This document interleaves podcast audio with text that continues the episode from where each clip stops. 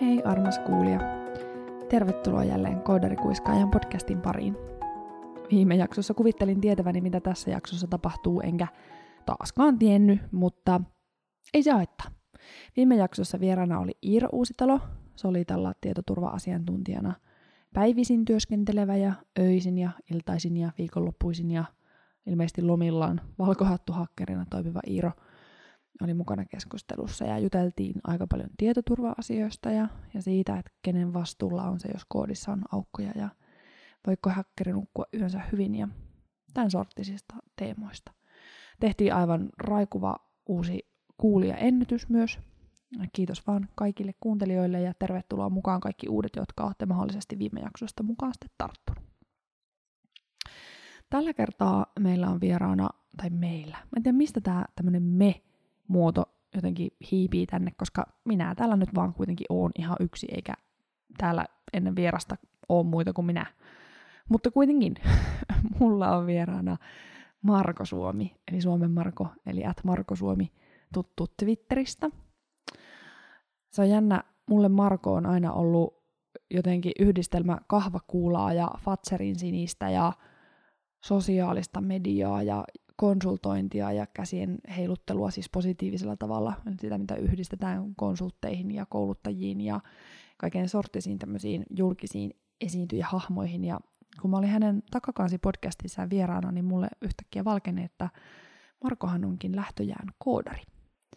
Ja, ja tota, sitten ajattelin, että hän voisikin olla mielenkiintoinen vieras Koodarikuiskaajan podcastiin, koska kävi ilmi, että hän on paitsi koodari, niin myös voimakkaasti vihannut esiintymistä ja sosiaalista kanssakäymistä, eikä halunnut olla asiakkaiden kanssa missään tekemisissä. Ja sitten hän on kuitenkin sittemmin toiminut pääasiassa kouluttajana ja kulkenut aika mielenkiintoisen polun koodarin ö, tehtävistä tämmöiseen konsultointi- ja community manager-positioon. Niin kysytään vähän Markolta, että miten tämä on tapahtunut ja miten koodarista, joka ei halua olla ihmisten kanssa tekemisissä, tulee somekonsultti. Mutta sitä ennen otetaan jakson teoreettinen alustus. No niin, aika siirtyä teoreettisen alustuksen pariin ja sen tänään meille tarjoilee Richard Newman. Richard Newman on brittiläinen viestintävalmentaja ja ammattimainen puhuja – ja hän on kirjoittanut tämmöisen kirjan kuin You Were Born to Speak. Ja hänellä on samankaltainen tarina kuin meidän vieraalla Markolla. Eli tämä Richard on myös aikanaan aika lailla ahdistunut esiintymistilanteista, inhonnut puhumista, ollut hyvin ujo viisivuotiaasta asti ja ajatellut aina, että hän ei vaan ole luontainen puhuja. Ja nyt hän on sitten maailman kuulu keynote speaker ja viestintävalmentaja ja puhuja esiintyy työkseen – ja musta nämä molemmat esimerkit on kiehtovia niin kuin ihmisen evoluution kannalta. Ei niin kuin evoluutioteorian, vaan yksilön elämän sisällä tapahtuvan evoluution. Evoluutio ei ole kyllä tähän ehkä oikea termi. No, henkinen kasvu tai kasvu ylipäätään. Mutta anyway, um, pointtina siis se, että en ole sitä mieltä, että kaikkien täytyy vastoin tahtoaan opettaa itsensä esiintymään, jos se ei kerta kaikkiaan ole se, mihin haluaa. Mutta jos kokee sen arvokkaaksi oman elämänsä tai uransa tai, tai tulevaisuutensa kannalta, niin se on mahdollista huolimatta siitä, että tällä hetkellä se tuntuisi tosi vastenmieliseltä ja vaikealta.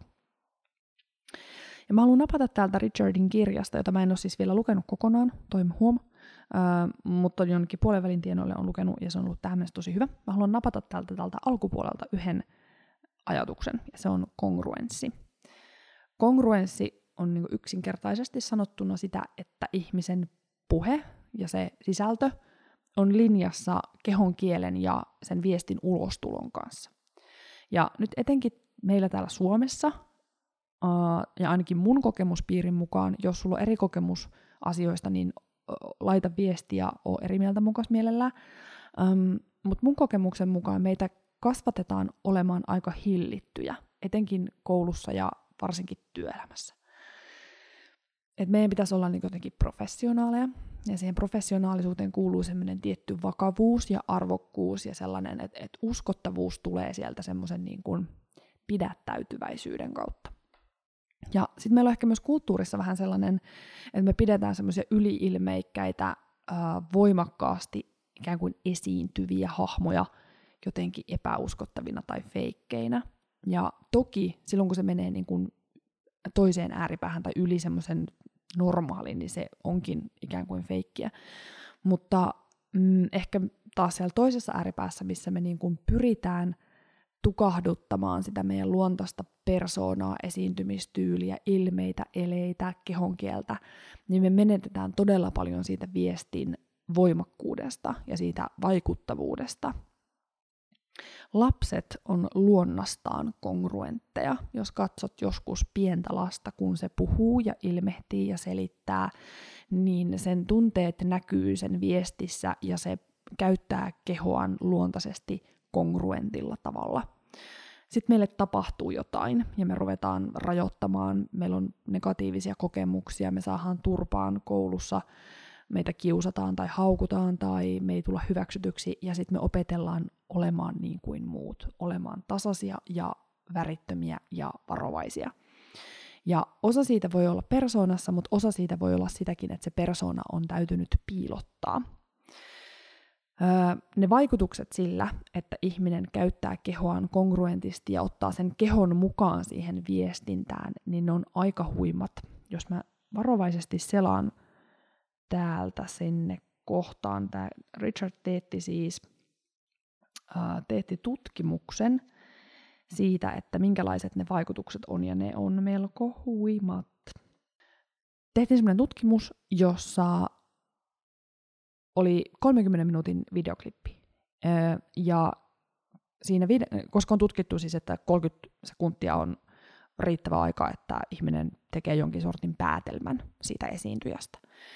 Ja siinä oli ollut eri esiintyjiä, eri ikäisiä, miehiä, naisia, eri etnisiä taustoja, eri värejä, ihonvärejä. Ja sitten taas myös katsojissa oli ollut eri kansalaisuuksia, eri ikää, eri sukupuolta, eri etnisiä taustoja. Ja oli tutkittu, että sillä täsmälleen samalla tekstillä, eri esittäjällä, öö, niin mitä vaikutusta on tietyillä kehon ilmeillä ja elellä tai niin kuin kehon tavalla käyttää kehoa. Ja ensinnäkin ihanaa oli se, että sillä ei ole merkitystä, että kuka puhuu. Siis sillä, että onko mies, nainen, mie- nuori, vanha, mitä ihonväriä tai mitä kansalaisuutta se edustaa. Eli me ollaan yhtä lailla vakuuttuneita erilaisista puhujista, mutta sillä, miten se ihminen puhuu, on yllättävän iso vaikutus. Öö, kun näitä kehon tätä kehon käyttöä ikään kuin vietiin siihen suuntaan, mitä Richard opettaa tässä kirjassaan, niin nämä arvioi nämä videon katsojat, että se puhuja on jopa 25 prosenttia enemmän inspiroiva. Öm, ja 42 prosenttia enemmän ihmiset oli niin kuin, usko niiden puhujien ideoihin. Ja kun kysyttiin, että koetko, että tämä ihminen olisi hyvä luontainen johtaja, niin 44 prosenttia useampi usko, että olisi hyvä luontainen johtaja, kun käytti kehon kongruentisti. Ja kaikista hämmästyttävintä oli se, että 58 prosenttia enemmän ihmiset äänestäisi sitä ihmistä, joka, jonka kehon kieli on kongruenttia. Eli sillä on aika iso vaikutus. Suosittelen tutustumaan Richard Newmanin teoksen You Were Born to Speak, lisään toki linkin show notesihin, ja tutkimaan, että mitä ne on ne erilaiset kehon käyttämisen tavat, joilla on vaikutusta. Mutta tärkein ja se ainut pointti tässä vaiheessa on se, että kannattaa miettiä, että onko se, kuinka asiat sanoo linjassa sen kanssa, mitä sanoo. Esimerkiksi mä voin nyt sanoa teille, että mä oon tosi innoissani, kun mä saan tänne vieraaksi kohta tuon Suomen Marko. Koska oikeasti mä oon siis tosi innoissani, että me saadaan tänne Marko. Niin mennään päivän keskusteluun. ihan mielettömän paljon tervetuloa mukaan keskusteluun Marko Suomi. Kiitos. Mä oon iloinen, että pääsin tänne. Musta on ihana saada sut tänne. Mä muistan silloin, kun me puhuttiin sun podcastin nauhoituksissa sun taustoista ja, ja tota, se tuli mulle jotenkin yllätyksenä, että sä oot koodari. Ja mä en tiedä yhtään, että miksi se tuli mulle yllätyksenä, mutta mä oon jotenkin pitänyt sua semmoisena some, konsultti, kouluttaja, jopa ekstrovertti sosiaalieläin. Ja sitten sä kerroit, että ehkä sun tausta on jotain vähän muuta tai muunlaista. Kertoisitko sä aluksi meidän kuulijoille, että mikä sun tausta on, mistä sä oot lähtenyt liikkeelle, missä sä oot nyt ja miten sä oot siirtynyt sen väliin? Okei, okay, tämmöinen pieni. Tämmöinen kevyt aloitus. Joo. Mm, nyt, mä voisin aloittaa nykyhetkestä. Mä oon nyt uh, Visma Enterprise Oyssä tuossa toissa uh, Community Manager-tittelillä. Yeah. Ja se tarkoittaa niin suomeksi yhteisömanageri käytännössä. Mun, ja se, ja mä haluan jotenkin korostaa, että se ei ole sama kuin sosiaalinen media tai sosiaalisen median managerointi tai hallinnointi. Että yeah. Se on niin kuin eri asia. Meillä on sellaisia asiakasyhteisöjä, mitä me uh, tarjotaan asiakkaille, missä on ikään kuin haluttaisiin mahdollistaa se, että he voisivat keskenään keskustella, ja toki myös meidän kanssa, mutta et, et digitaalisten alustojen kautta niin kuin avulla pääsisi hoitaa omia ongelmiansa tai ratkaisisi jotenkin jotain pulmia tällaista. Me yritetään tarjota sitä, ja siihen sit liittyy teknologiaa tietty. Joo. Ja, ja sitten myös semmoista niin kuin koulutuksellista, tai jotenkin niin kuin mun pitäisi miettiä, että miten, miten mä niin kuin, en ole ainakaan tiellä siinä, että meidän porukka ja sitten he vois jotenkin yhdessä toimia siellä ja jopa ehkä yhteiskehittää joskus niitä tuotteita. Joo. Kaikkea tällaista. Se on tosi kiinnostava, mutta hirveän vaikea rooli. Mutta no, sen mä teen myös niin kuin, uh, ihan projektipäällikön työtä. Niin kuin, yksi iso projekti alkoi just, missä mä oon niin kuin projektipäällikkönä. Uh, mä oon tehnyt sisäisiä somekoulutuksia, koska mun on semmoistakin taustaa. Uh, mut, eli nyt mä oon siis IT-talossa, uh, mutta teen niin kuin Uh, onko tämä nyt sitten? No, mä, no, ehkä projektityö on niin se helpoin, mutta siihen liittyy tosi paljon sitä, että mä pitää, keskustella, pitää siis keskustella erilaisten ihmisten kanssa koko ajan, yeah. että on niin kuin, tavallaan teknisiä ihmisiä, sitten on tämmöisiä niin kuin, myynnillisiä ihmisiä, ja sitten kaikkea sitten väliltä johtoa, uh, jonkin verran asiakkaita. Asiakkaiden kanssa suoraan nyt, että tällä hetkellä on niin paljon tekemisissä, mutta koko ajan niin kuin, se on tosi sosiaalista työ yeah. lopulta. Nyt myös semmoista yksinäistä, katsotaan Exceleitä, mietitään mitä tehdään, ja mm, mutta sitten, kun sä sanoit tuosta ekstroverttiudesta, niin sehän on niinku just päinvastoin se, mitä mä olen. Että mä oon niinku oikeasti varmaan ambivertti tai introvertti vähintään. Yeah. Ja alun perin, niin tota, sano, keskeytä, jos haluat jossain vaiheessa, mutta jos mä menen sinne, mistä, niinku, mistä mun työ tekeminen on lähtenyt, niin sehän on niinku, mun eka työtehtävä oli koodaaminen. Yeah. Ja mm, mä ajaudun IT-alalle alun perin, koska mä en tiennyt, mitä mä olisin opiskellut lukion jälkeen mä vaan, okei, okay, kai tämä tekniikka sitten kiinnostaa. Et mä olin tietokoneiden kanssa näperellyt jotain ja tota, sit pelannut. ja, ja tota, öö, mä en keksinyt mitään oikeasti. Mä en tiedä, mä olin ihan niin tosi näköalaton se mun lukio jälkeinen elämä. Ja Joo, tota, aika tyypillistä. Niin, sillä että mitä hittoa. Että mä nyt oon kirjoittanut ja sitten, sitten mä pidin välivuodenkin siinä.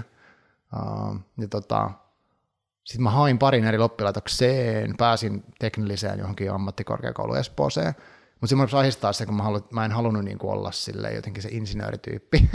mä en tiedä, mulla on stereotyyppiä sit siitäkin maailmasta. Plus, että se olisi ollut matikkaa ja fysiikkaa. Mm. Siis mä osasin sitä hyvin, mutta mä en halunnut tehdä sitä. Yeah. Siis mä hain kaupallisemman puolelle, eli tämän Helia, nykyään Haakahelia. Niillä oli semmoinen uh, tradenomi, mutta se oli niin kuin IT-tradenomi, se oli jotenkin No kuitenkin siis semmoinen kaupallinen tietotekniikkakoulutus jotenkin tälleen. Joo. Uh, sitten mä pääsin sinne, mutta se oli niin vähän paniikkiratkaisu. Okei. Okay. Mutta uh, siellä opiskeltiin kaiken näköistä uh, jotain kauppahommaa. Ekat puoli vuotta oli, no en mä ehkä mennä siihen detaileja, mutta siis silleen, että se oli niinku teknistä, mutta myös kaupallista. Yeah. Uh, ja sitten sit mä eka työharjoittelupaikka oli semmoinen At Business, se oli, niinku, se oli pieni softatalo. Yeah.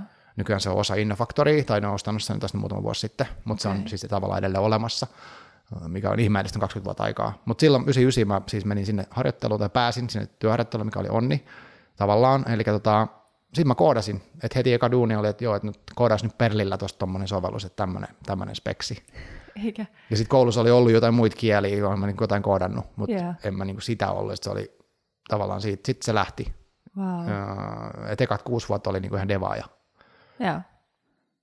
Mutta sitten, um, no sitten mä vaihan työpaikkaa, tai siis ehkä näin, mulla on semmoisia, ehkä myöhemmin tulee keskustella, mutta pari ekaa työpaikkaa oli tosiaan koodausta. Yeah.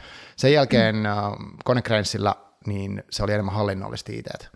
Eli keskus IT, ja sitten me ostettiin kaikki toimittajat, portaaleita sun muita, ja meidän piti heidän kanssa koordinoida niitä projekteja, ja oli devaajat oli jossain ties missä, ja sitten se oli yhtäkkiä se katosi kokonaan se kontakti siihen koodaamiseen, että mä olin enemmän sellainen mm, PowerPoint Excel-tyyppinen.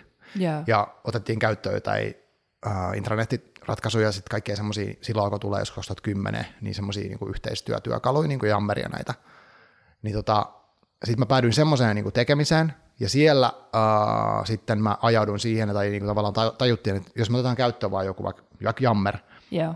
Jos me vaan laitetaan sitä niin perus IT-tyylisesti, että hei, nyt se on asennettu, rupeakaa käyttää, niin sitten homma ei toimi, kun ihmiset ei niin kuin ymmärrä, että miksi niitä pitäisi käyttää sitä, Joo. koska se perustuu siihen niin vapaaseen jakamiseen ja tähän näin. Eli sitten me ruvettiin miettimään sitä, että, että jos me halutaan, että se työ paranee, niin sitten sit pitää kommunikoida. Niin sitten mä ajauduin tavallaan tekemään semmoista koulutuksellista työtä. Yeah. Uh, vaikka mä en siis, vaikka kouluaikana mä inhosin esiintymistä ja pelkäsin sitä uh, ahdistamaan suunnattomasti. Yeah. Mutta sitten sit jotenkin pikkuhiljaa uh, mä tein, tein sitä enemmän ja enemmän. Vapaa-ajalla mä tein myös sen tyyppistä hommaa, niin sitten sit mä huomasin yhtäkkiä, että mä tykkään siitä. Yeah. Uh, sitten sen jälkeen, siellä oli muutamia vuosia, mä sit halusin tehdä jotain muuta ja päädyin sitten konsultiksi. Uh, eka mä olin IT-konsultitalossa ja sitten mulla tuli tilaisuus uh, tarttua tämmöiseen niin kuin sosiaalisen median et somessa mä oon ollut aktiivinen joskus jotain, en tiedä, 12 vuotta, niin tavallaan se oli aika luontevaa ja sitten mä halusin kokeilla sitä, että voisiko se kouluttaminen niin olla työ yeah. mulle. Kun mä olin se tehnyt jo 50 prosenttia majasta, niin tavallaan mm, sitten mä ajaudun sinne. Ja päädyin tykkään siitä tosi paljon, teistä ehkä vähän liikaakin. ja sitten tota, ja nyt sitten tässä nykyisessä niin ehkä yhdistyy sitten noin monet, että on sitä tavallaan koulutuksellista ja sitä kommunikaatioa ja sitten on niin kuin teknologia myös mukana. Eli mä tein niinku semmoista hybridityötä niistä kaikista historian jutuista. No, mutta aika siistiä, että pääsee valjastamaan tavallaan kaiken sen, mitä sä oot matkalla kerännyt. Niin, niin... ehkä joo, silleen joo, kyllä. Okei. Okay. No nyt on kauhean kiinnostavaa sit tietää, koska varmaan moni tunnistaa tuon ahdistuksen esiintyä mm. ja pelon ja, mm. ja inhon jopa semmoista joo. tiettyä sosiaalista sosiaalista kanssakäymistä ja tai esiintymistä kohtaan, niin miten maailmassa si- siitä pisteestä päädytään pisteeseen, jossa tehdään kouluttamista työkseen jopa vähän liikaakin? Ja, mm. ja ilmeisesti myös kuitenkin nautit siitä Joo. kouluttamisesta ja esiintymisestä, niin miten? Mm, no siis mulle kävi silleen, että mä uh, harrastus, mä harrastin tainyrkkeilyä yhdessä vaiheessa jo silloin, kun mä olin koodarina se työpaikassa. Yeah. Ja tota, siellä sitten mä en muista miten se meni, mutta jotenkin mä sitten päädyin, mä tein sitä tosi paljon, mä kilpailin siinä ja niin kuin, tykkäsin sitä lajista ihan hulluna. Ja, ja tota, sitten, mä en muista oliko se ekassa seurassa vai kun me oltiin muutettu niin takaisin Hyvinkään, ei mennyt siihen, mutta tavallaan, että oli tilanne, että mun pitää, tai pääsin ohjaamaan niitä yksittäisiä harjoituksia. Yeah. Eli, eli sillä, että mä olen aikaisemmin ollut niistä treeneissä, niin mä yhtäkkiä oli vastuus siitä tilanteesta, että ohjataan tämä. Niin sitten sit mä tein sille, mä, okei, mä ohjasin sen ja mä olin sitäkin jännitin tosi paljon, että miten tämä nyt mahtaa mennä. Mm, ja sit mä, mutta mulla oli se tuki, että mä olin niinku valmentaja, ketä mä arvostin hirveästi, ja hänen, mä niinku tavallaan kopioin hänen manereitaan niissä jutuissa, ja mietin, että okei, tällä ei tämä varmaan toimi, ja mä olin perehtynyt tavallaan siihen ideaan, että miksi niitä harjoituksia tehdään. Ja mä tunsin sen asian tosi hyvin, ja mä, mä tykkäsin siitä ihan tosi paljon. Yeah. Ni, niin mä ja niin tavallaan nautin siitä, niin sitten sen kurssin ohjaaminen eh, ei ollut niin vaikeeta, että mä tavallaan olin sen niin kuin, mä tiesin niin hyvin se, missä mä puhun, Joo. Ja mä tiesin, mitä mun pitää tehdä. Mä tiesin, niin kuin, että okei, nyt, nyt on lämmittely ja sitten tehdään tällaisia asioita. Ja vaikka aluksi varmaan ääni tärisi ja, ja näin, mutta sitä ei kukaan huomannut, koska me keskityttiin siihen tekemiseen. Se on, ja siinä oli helppoa se, kun siinä on kroppa messissä, että mä niin kuin, uh, on, on niin velvollisuus on tavallaan pitää ihmiset ajan tasalla ja sitten tuoda sitä tunnelmaa yeah. ja sitten sanoa, mitä seuraavaksi tehdään. Ja vähän perustella, mutta ei, ei ole niin kukaan kysy mitään vaikeita kysymyksiä. Et siinä tavallaan oli niin kuin esillä, mutta kuitenkin sen niin kuin, aiheen takana turvassa tietyllä tavalla. Joo. Ja sitten kun pystyy fyysisesti näyttämään, tehdään tämmöinen potku tai jotain näin, niin sitten se, uh, se myös niin kun se jännitys niin kun sulaa siihen liikkeeseen mm. ehkä. Sitten sitä kun mä tein jonkin aikaa siinä työn ohessa, niin tavallaan mä sitten tajusin, että niin, että mähän tykkään aika paljonkin olla tällä esillä tässä. Yeah. Ja sitten sit jossain vaiheessa rupesi uskaltaa kokeilemaan, no tehdään vaikka tämmöinen tämmöinen juttu. Eli tuli semmoista niin kuin, uh, tavallaan uskoa siihen omaan mahdollisuuteen tehdä sitä yeah. ja kykyyn. Ja sitten sit sitä mä uskalsin sit siitä siellä töissäkin. Vaikkakin sit se on erilaisia, kun sä oot jossain pitämässä esitystä jonnekin porukalle, niin sittenhän sulla on joku PowerPointti ehkä.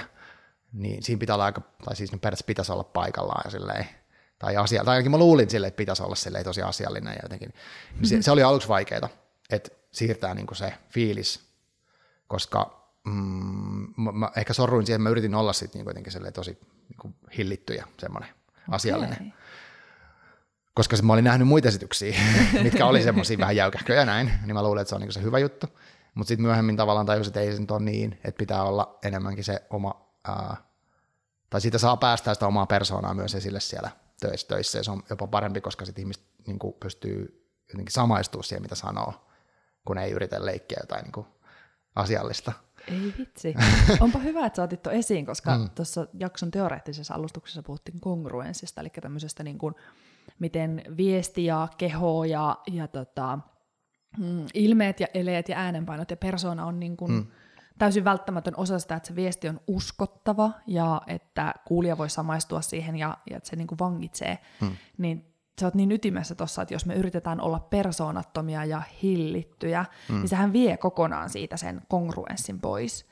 Miten sä uskalsit, missä vaiheessa ja minkälaisin keinoin sä uskalsit tuoda sitä sun persoonaa, ja miten sä oot kokenut, että minkälaisia vaikutuksia sille sitten oli?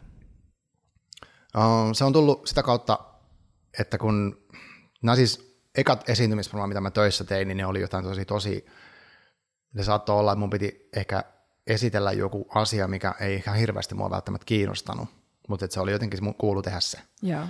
Niin silloin siihen on vaikea niin löytää sitä semmoista, ei se tunnu miltään, niin sittenhän mä en myöskään mun mitään syytä elehtiä mitenkään erityisesti. Tai se on hirveän vaikeaa. Mä tiedän kyllä, että ihmiset pystyy siihen, jos ne yrittää. Nyt myöhemmin on tajunnut. Mutta mut sitten kun mulla oli joku projekti, mistä mä olin niinku itse enemmän innossaan tai kiinnostunut, niin sitten se, äh, mulla oli esimerkiksi tuolla se Konekren semmoinen, semmoinen verkosto, semmoinen way of working verkosto, mitä mun piti kehittää, tai mä sain kehittää tosi siisti duuni, eli, eli mä etin töistä semmoisia tyyppejä, jotka haluaa yrittää opetella niin tekemään uudella tavalla sitä työtä niillä uusilla välineillä. Oh. Niin tota, sit sen porukan kanssa kun mä kerroin heille sitä, että miksi se on musta tärkeää, yritettiin sitä yhdessä miettiä, niin siinähän mä olin, niin kuin, että mä uskoin tosissaan siihen, että se parantaa sitä jotenkin sitä työtä. Yeah. Niin silloinhan mä pystyin olemaan niin kuin täysin ikään kuin oma itteni. Että mun ei tarvinnut niin teeskennellä ja sitten se ehkä sitten niin tajuskin, että niin, että tämähän voi olla ihan ok, mutta silti mä olin tosi epävarma monta, monta vuotta vielä siitäkin, siitä onko se tyyli nyt ihan oikein. Että mulla oli koko ajan takaraivossa semmoinen niin epäilys, että hei vitsi, että nyt mä kuitenkin teen tämän niin kuin väärin, koska mä en ole se asiallinen tyyppi. tai mä en osaa okay. olla siis se, niin kuin, mun persona ei ole ollenkaan semmoinen, että mä olisin niin kuin vaka, niin oli koko ajan vakava ja semmoinen, mitä se nyt sanotaan, niin kuin jotenkin jäykkä. Joo. Et, et, mä, mä, tykkään siitä on elä, elä, elävää ja sellaista, ja, ja voi olla niin kuin tasoja siinä äänenkäytössä ja muussa. Uh, mutta se tuli vasta paljon myöhemmin, sitten niin tajusin ehkä sit tosi tosi pitkän ajan päästä vasta, vaikka niissä koulut, ehkä se tuli siellä niin somekova, kun mä koulutin niin paljon, niin tavallaan siellä näkyy, että se on vahvuus mm. se, ää, että tota, mä tykkään niin kuin, tehdä tietyllä tavalla niitä juttuja. Yeah. Et silloin mä vasta päästin ehkä se niin kuin valloileen kunnolla. Et siinä meni tosi kauan, että aha, mä niin kuin yritän olla jotain muuta, mitä mä en oo, niin sitten mä niin kuin löysin tavallaan, että okei, tämmöinen mä oon. Ehkä sitten kun tuli niin paljon toistoja, niin sitten oli pakko niin kuin jotenkin luovuttaa, luovuttaa yeah. se sitten Et, et hirveän paljon toistoja, ja sitten on, on ratkaiseva, ja sitten se, että – että tota, ne aiheet kiinnostaa itseä, mutta on sekin tärkeä kokemus, että tekee semmoista, mikä ei kiinnosta, mutta joka tapauksessa pitää olla niinku ihmisten edessä, mutta pienissä ryhmissä on helpompi aloittaa, yeah. ja pienissä ryhmissä semmoisissa, mit, mitkä on niinku, missä asia on jotenkin itselle tärkeä ja hallussa. Yeah. Mutta siinä on myös se riski, että jos asia on tosi tärkeä, niin sitten tavallaan se on niin lähellä, että sit se, me voi mennä ihan jumiin. Että jos okay. olet avaamassa sitä, se on tosi herkkää nyt tässä, niin sitten se, se pelko siitä, että joku toinen tuomitsee, että se olisi hyvä ehkä olla silleen, jos mä nyt mietin tälle, että kuka, jos joku haluaa aloittaa tämmöistä, niin ottaa semmoisen aiheen, mikä on itselle tosi kiinnostava, mutta ei ihan super ehkä semmoinen, niin kuin, tiedätkö, sydämen juttu. Yeah. Että vähän siitä sivusta. E, mutta ei mikään semmoinen niin kuin maailman tylsin, vaan niin kuin siitä jostain puolivälistä. Semmoinen, niin kuin, että kiinnostaa, mutta ei niin paljon, että jos joku sanoo, että on ihan perseestä, niin sitten sä oot niin kuin ihan monta kuukautta sen jälkeen rikki, Joo. vaan joku vähemmän. Ja sitten sen jälkeen voi, sitä voi viedä siitä molempiin suuntiin. Mutta sitä varmuutta on pakko niin musta hakea tekemällä. Et sitä mm. ei voi opetella niin kirjoista lukemalla ja mitään tällaista. Että niin löytää sen, että miten mä itse tykkään olla, miltä tuntuu niin erilaiset tilanteet, että okei, että ne kaikki jännitykset tämmöiset, ne pitää läpikäydä ja niin silleen harjoitella ja pohtia, että okei, nyt jännittää ja sitten okei, siellä mitä mä teen sitten. Et, et sen sijaan, että taistelisi niitä vastaan, niin olisi niin yrittäisi jotenkin hyväksyä, että no, tämä nyt vaan jännittää, mutta tehdään tänne kuitenkin. Joo. Toi jotenkin kauhean olennaista, että aika vähän ihmistaitoja, mitkä liittyy niin kuin esiintymiseen, vuorovaikutukseen, konflikteihin, palautteeseen, niin valitettavasti, kun se kirjan lukeminen ei auta. Mm, mm. Joo, sieltä voi saada tosi hyviä vinkkejä Joo. ja oivalluksia ja vaikka mitä, mutta se ainoastaan se kokemus tuo sitä varmuutta, niin kuin vanha mm. suomalainen mainos sanoo. Niin, joo, joo. Tätä, mutta siitä huolimatta, onko se lukenut jotain hyviä kirjoja tai käynyt jotain kursseja liittyen tähän asiaan, vai onko se ihan vaan niin erehtymisen ja kokeilemisen ja harjoittelun kautta hallinnut tämän taidon? Mm, mm, jotain viestintäkursseja mä oon käynyt, ir- irtonaisia, lukenut varmaan esiintymisestä jotain, mutta ei yksikään jäänyt silleen oikeasti mieleen. Okei. Okay. En mä muista yhtäkään niin esiintymiseen liittyvää kirjaa, mikä olisi silleen kolahtanut jotenkin, että siinä olisi oivallettu jotenkin tosi. Et ehkä enemmän niin kuin ne on tullut sitten, jos mä oon jutellut jonkun ketä on tehnyt enemmän sitä. Mm. Että varmaan niistä, niistä sitä on ehkä tullut katsomaan jonkun toisten esityksiä. Ja sekin on itse asiassa semmoinen asia, mikä mä oon tajunnut nyt vasta itse asiassa nyt ihan äskettäin, että, että mä tykkään jo esiintyä, ehkä koulutuksellisessa mielessä tai sen tyyppisessä tilanteessa, mutta en tykkää olla vaikka semmoinen keynote speaker. Yeah. Et mä oon kokeillut muutamia semmoisia, äh, oon päässyt semmoisiin tilaisuuksiin puhumaan, yeah. mutta mulla ei ole sitä taas ehkä haluukaan tai osaamista tai jotakin, ei varmaan osaamista, mulla se on semmoinen, mitä voisi ehkä harjoitella, mutta myöskään ehkä halua, niin olla silleen show-henkilö. Yeah. Et mun ehkä tavallaan se tyyli on aika sellainen maaläheinen, Aika, a, tavallaan kuitenkin hillitty, mutta siis sillä tavalla se voi olla eläväinen, mutta ei niin, että uh, rokkitähti-tyyppinen ei sovi mulle. Joo. Mutta tossakin varmaan tärkeintä olla niinku itselleen rehellinen mm. ja, ja löytää, että löytää ne omat kentät, missä on mukava toimia. Joo, on. Mutta sitten riittävästi kokeilla kuitenkin, ettei mm. niinku vaan oleta, että no tämä ei ole mun juttu. Kyllä, että ne on ollut tosi hyviä kokemuksia, semmoiset niinku isommatkin lavat. Että sitten tajuu sen ehkä, että, että onko tämä nyt se, mihin haluaa. Koska jossain vaiheessa mä kuvittelin sitten, että, että jotenkin Uh, nyt on sit, se on se niin kuin ainut vaihtoehto, että pitää, jos haluaa esiintyä, niin pitää olla niin kuin tämmöinen keynote speaker. Yeah. Niin, et se kuulostaa ihan älyttömän typerältä, mm. mutta voi olla muutakin, muitakin tapoja, mutta ehkä se kyllä niin kuin, on tosi tärkeää. Niin kuin, että sitä voi vaan rohkaista niin kokeilee. Voi aloittaa jollakin just kavereille, ehkä pienelle jengeille. Et jo, siis jos sitä oikeasti haluaa kehittää, niin sitä on pakko vaan tehdä. tehdä. Joo. Joo, ja mä mietin kanssa, että just harrastukset on varmaan hyviä. Mm koska siellä sä oot niin sisällä siinä jutussa, Joo. Se, ne ihmiset on tuttuja, mm. ne luottaa suhun, sä luotat niihin, niin. koska te olette jo pitkän aikaa mätkinyt toisenne pataan, niin, kyllä. tavallaan tietää sen, mm. että missä, mikä kukakin, kuka kukakin on. Joo. Ja sitten toisaalta se on niin kuin, just niin kuin sanottua riittävän lähellä, mutta ei aivan ehkä mm. sen sydämen ytimessä. Niinpä. Tai tietysti joku harrastus voi olla, mutta kuitenkin. Kyllä. Ja sitten toinen, mikä on se, että, että ähm, mikä monesti aiheuttaa, että mehän niin kuin esiinnytään – tosi paljon niin tajuamattamme, just vaikka kavereille me mm. jostain jutusta, mistä me ollaan kuultu tai luettu, tai, tai työpaikalla kerrotaan jostain kirjasta tai muusta. Ne on kaikki esiintymistilanteita, mutta me ei ajatella niitä niin.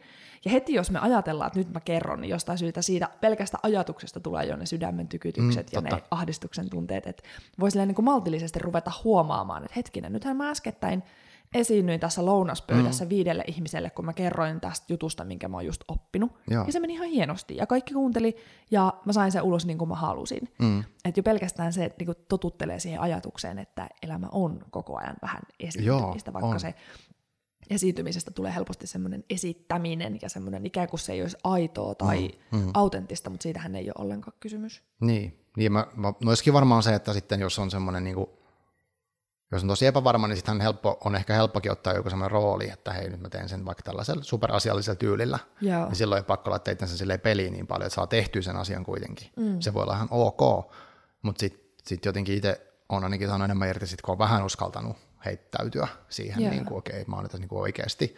Ja siltikin siinä voi olla niin kuin joku suojaus, semmoinen, niin kuin, mitä se selittäisi.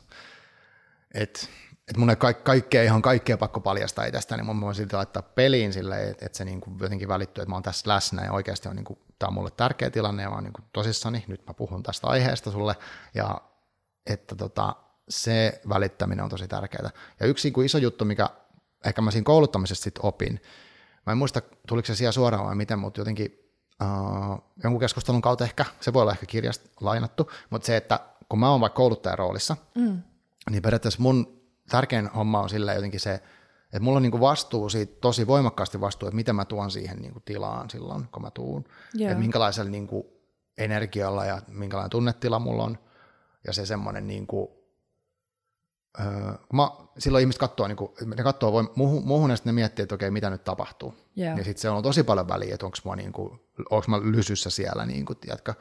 Ja, vai onko mä silleen, että jes, että tämä on nyt tää on hyvä juttu ja tehdään tämä se ehkä tuli siitä, kun sitten joskus koulutustilaan tuli joku henkilö, jolla oli vaikka motivaatio tosi huonot, Yeah. niin, ja, ja sehän on tosi näkyy voimakkaalla tavalla. Mm. Niin sitten niin tajusi sen, että okei, niin to, toi energia nyt vie tästä niin kuin suurimman osan tästä, tästä koko hommasta, ja tämä menee ihan niin kuin, tavallaan on riski, että menee tosi huonosti, Joo. koska joku toinen tuo sinne jotain tosi negatiivista, mikä on sitten okei ymmärrettävää, jos jotain tapahtuu himassa tai whatever, mutta siis että siinä kouluttajalla on semmoinen vastuu siitä tunnetilasta, tai siitä, siitä niin kuin fiil, onko se fiilistä tai mikä ikinä, Joo. mm, niin se, mä tiedän, se vaan jotenkin kolahti mulle siinä. Ja sitten mm. mä oon yrittänyt sitä muistaa aina välillä, kun, ei, kun menee vaikka palaveriin tai just kertoo jollekin toiselle jotakin, niin silläkin on silloin väliä, että mitä mä siltä, millä, millä sillä fiiliksellä mä oon. Että se, sen saa antaa tulla sieltä, mitä on, mutta mut myös muistaa sen jotenkin, että ei, että mitä mä haluan, että tämä menee. Joo. Et, et jos mä haluan, että joku muistaa siitä jotakin, niin mun pitää niinku miettiä, että mä niinku vaan silleen, että kaikki on paskaa, ja, vai jotenkin muuten. Mm, just näin. Mm. Joo, ja siis toi on kiinnostavaa. Öö, mä oon paljon miettinyt kouluttamista ja kouluttamisen tehokkuutta, ja yksi mun mielestä olennainen pointti on se, että valtaosa tulisi, tai mielellään kaikki tulisi mm. vapaaehtoisesti Joo, sinne tilaan, koska, niin, koska heti kun siellä on ne muutamat energiasyöpät, vastarannan kiisket, jotka ei halua olla siellä, ne paitsi estää oman oppimisensa, niin myös monien muiden oppimisen, ja se on jotenkin niin kuin organisaation resurssien kannalta niin kuin ihan älytöntä. Mutta sitten myös toi, että, että jokainen on ikään kuin vastuussa siitä, että minkälaisella energialla tulee vaikka palaveriin.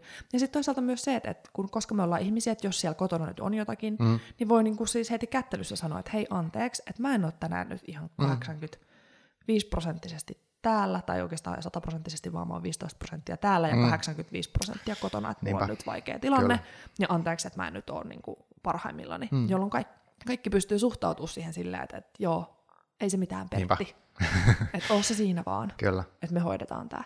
Mm. Että jotenkin niin kuin se, yhtäältä se, että ihmiset muistais, mikä merkitys sillä omalla energialla on.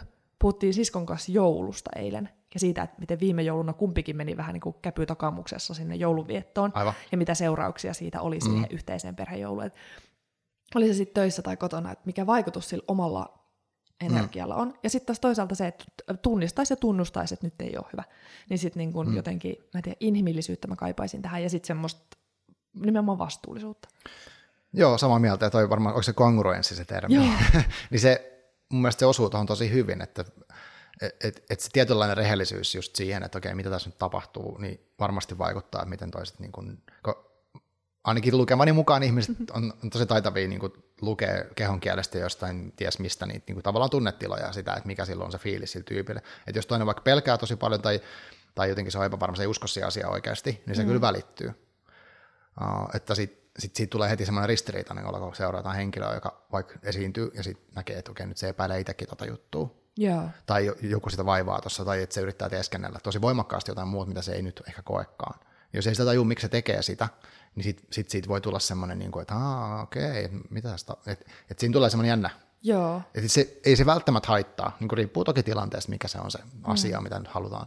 Mutta mut sitten sekin, että ei sen tarvi olla just, se on, niinku, se on väärä muista, että haluat, että okei, aina pitää olla niinku, po- just positiivinen ja semmoinen niinku, superinnostava, vaan sitten jos on, niin kuin sitä sanoitkin hyvin, että jos on joku tietty tilanne, niin sen, sen voi periaatteessa mahdollisesti kertoa siinä, ja toiset tajuaa, että ton takia se on vähän niin kuin outo. Niinpä. Niin, et, näin. et, se olisi niin kuin tosi tärkeää, ja sitten ne esiintymiset, mitkään tilanteet ei ole semmoisia, että ne menee aina just niin kuin suunnittelee, ja sekin on ehkä, mikä, mikä pitää oppia niin kuin tekemällä, että kun mokailee, just mokaa, unohtaa tietokoneen tai jonkun adapterin tai jotenkin mokannut ne materiaalit tai, tai niin kuin, ei vaan muista yhtään, mitä piti sanoa seuraavaksi, niin kuin tällaisia tulee, ja se, se kuuluu niin kuin siihen, siihen asiaan, että se, sekin on tärkeää niin kuin ehkä kokea se tietty häpeä siitä tilanteesta, Joo. ja sitten on taas sit vaan niin kuin kestää se, ja niin kuin kaikki mokailee kuitenkin. Just näin. Joo, Joo. olla itsensä Mm. kohtaan tosi Mutta nämä, nämä kaikki on semmoisia, mitkä niin on mun mielestä tuossa esi, niin jos haluaa sitä esiintymistä harjoitella, niin pitää niin kuin, ehkä odot, voi laittaa odot, odotuslistalla, että hei, nyt sieltä on tulossa jossain vaiheessa tulee se moka, tulee unohduksia, tulee joku niin kuin, niin kuin tyylin sairaskohtaus kesken kaiken, pitää mennä vessaan, tai niin kuin ties mitä, että siinä voi käydä, ja sitten tota, että ne voi niin kuin miettiä, että mitä sitten, Just näin. ja mikä on tavallaan pahin, mitä voisi tapahtua, niin varmaan joku se, että jos olisi koomikko kukaan ei ikinä naura, niin, kuin, niin se on semmoinen pahin, Juu. niin kuin lavakuolemaksi sanotaan, Ää, niin mikä voisi olla se yleisös. Et mulla oli yksi niin semmoinen tosi, tämä nyt voidaan mennä jaarittelussa, mutta yksi semmoinen tilanne, mikä oli siellä Konekrenssillä niin liittyy esiintymiseen, niin kuin se on tosi merkittävä Joo. juttu.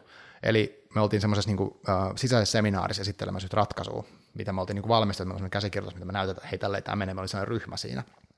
Uh, se oli tosi hyvä se meidän skripti, ja yeah. saatiin kehuja paljon, mutta sitten siinä oli yksi sellainen, siellä kiersi eri ryhmät, että kohta tulee seuraava ryhmä ja seuraava ryhmä, että 10 minuutin setti per ryhmä. Ja se oli tärkeä, koska meidän piti saada kommunikoitua sen jutun idis, muuten ne johtajat ei olisi niin kuin edistänyt sitä meidän juttua. Yeah. Se oli niin kuin isot panokset periaatteessa. Niin tota, uh, mä tiesin, että oliko se kolmannessa ryhmässä on tulossa tämmöinen kuulemma tosi tiukka, tämmöinen iso dirikka, semmoinen, on tosi paljon vaikutusvaltaa niin kuin yrityksessä ja, ja tota, että se on tosi kriittinen, saattaa kysyä tosi tiukkoja kysymyksiä. Yeah. Sitten mä jännitän hulluna, kun se tulee sen vuoro, niin kun tulee, niin kun se tulee seuraavaksi näin, mitä tässä tapahtuu. niin sitten se kävi siellä, että se nukkuu. se oli niin kuin, niillä oli ollut siis pitkä seminaari niille johtajille muille, ja se ei ollut sille varmaan just se kriittisin juttu muutenkaan, niin se vaan otti siitä rennosti, ja ehkä se piti vaan silmiä kiinni. Mutta sitten mä tajusin, niin että eihän tämä nyt ole niin kuoleman vakavaa ähti jotenkin. Et se, se helpotti ihan super paljon sitä. Tietenkin olisi ollut hyvä, jos olisit kysynyt kriittiset kysymykset. mutta mut joo, mutta siis semmoinen niinku yksittäinen, että et super paljon jännitetään tiettyä tuommoista älytön tilannetta, niin sitten se ei niinku ollutkaan niin kovin kummonen. Mikä on sitten omalla tavallaan hauskaa, koska elämäähän tämä vaan on. Niin. Niin kuin kaikkinensa, että eihän tämä nyt ole niin vakavaa, kuin mm. elämää se vaan on. Kyllä. Öö, mulla oli joku, mihin mä halusin tarttua tuossa, toi...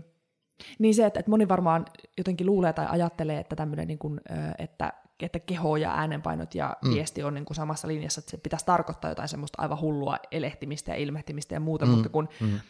jotenkin, eihän siitä ole kysymys, vaan siitä, että se sun oma oleminen, että sä uskot, nimenomaan uskot siihen tekemiseen ja siihen oma olemiseen. Ja sitten mä mietin sitäkin, että monesti yleisö antaa ihan älyttömän paljon esiintymisjännitystä anteeksi, koska kaikki samaistuu siihen, Joo. niin kauan kuin se ihminen on nimenomaan innoissaan siitä aiheesta, mm. koska se tulee kyllä läpi, mm. se, että mm. et tämä on musta siisti juttu, Joo, niin ja mä haluan mm. kertoa teille tästä. Et ehkä se on se kaikista jotenkin tärkein, että et jo mä oon samaa mieltä siitä, että välillä kannattaa kokeilla esiintyä ja kertoa myös jostain, mikä ei niin mm. kiinnosta, mm. sekin on opettavaa, mutta että mm. ehkä aloituspuolella kannattaa valita just semmoiset aiheet, mm. jotka joten voi siihen niin kuin aiheeseen, aiheesta olla niin iloinen ja innoissaan, että sitten vähän niin kuin unohtaa sen, että jännittää. Kyllä, mä oon samaa mieltä. Ja sitten se, mä jotenkin ehkä uskon nyt nykyään semmoiseen jotenkin tavallaan tietoisuuteen siitä omasta kropasta. Yeah. Eli kun se on kuitenkin niin kuin se, vaikka tämäkin äsken nyt istutaan sun, sun pöydän ääressä täällä ää, studiossa, niin tota, kyllä tässäkin mä niin kuin mietin jo etukäteen, että miltä musta niin kuin tuntuu tämä koko juttu. Silleen, että mitä mä niin kuin, johon tämä jotenkin vähän sille ehkä snadisti jännittää, mutta ei, ei silleen, mä tiedän, että tästä ei huon kuole eikä en nyt hirveästi välttämättä tule lankoja pitkin, mistä mä tiedän, mutta siis silleen, periaatteessa, mutta mä haluan jotenkin, että mä haluaisin, että joku asia niin kuin olisi niin kuin selkeää, mitä mä sanon. niin tavallaan niin mietin, että mitä, niin kyllä sekin varmaan vaikuttaa, se kuuluu äänestä, mikä mun fiilis on ja muuta. Sitten mä mietin, mulla on vähän pää kipeä, vähän semmoinen, mikä, mikä mulla on niin vähän autoolo. Ei se välttämättä johdu niin tästä ollenkaan. Mutta sitten tämmöinen niin skannaus on hyvä musta.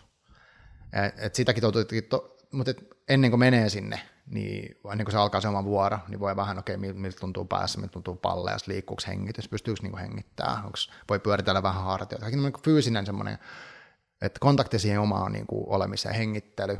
Uh, mä teen, yritän tehdä niitä, jos mulla on joku esiintyminen. Mä mielellään menen sinne, että tämä on vinkki, joka on tullut joltain toisaalta, mä en tiedä keneltä se on tullut.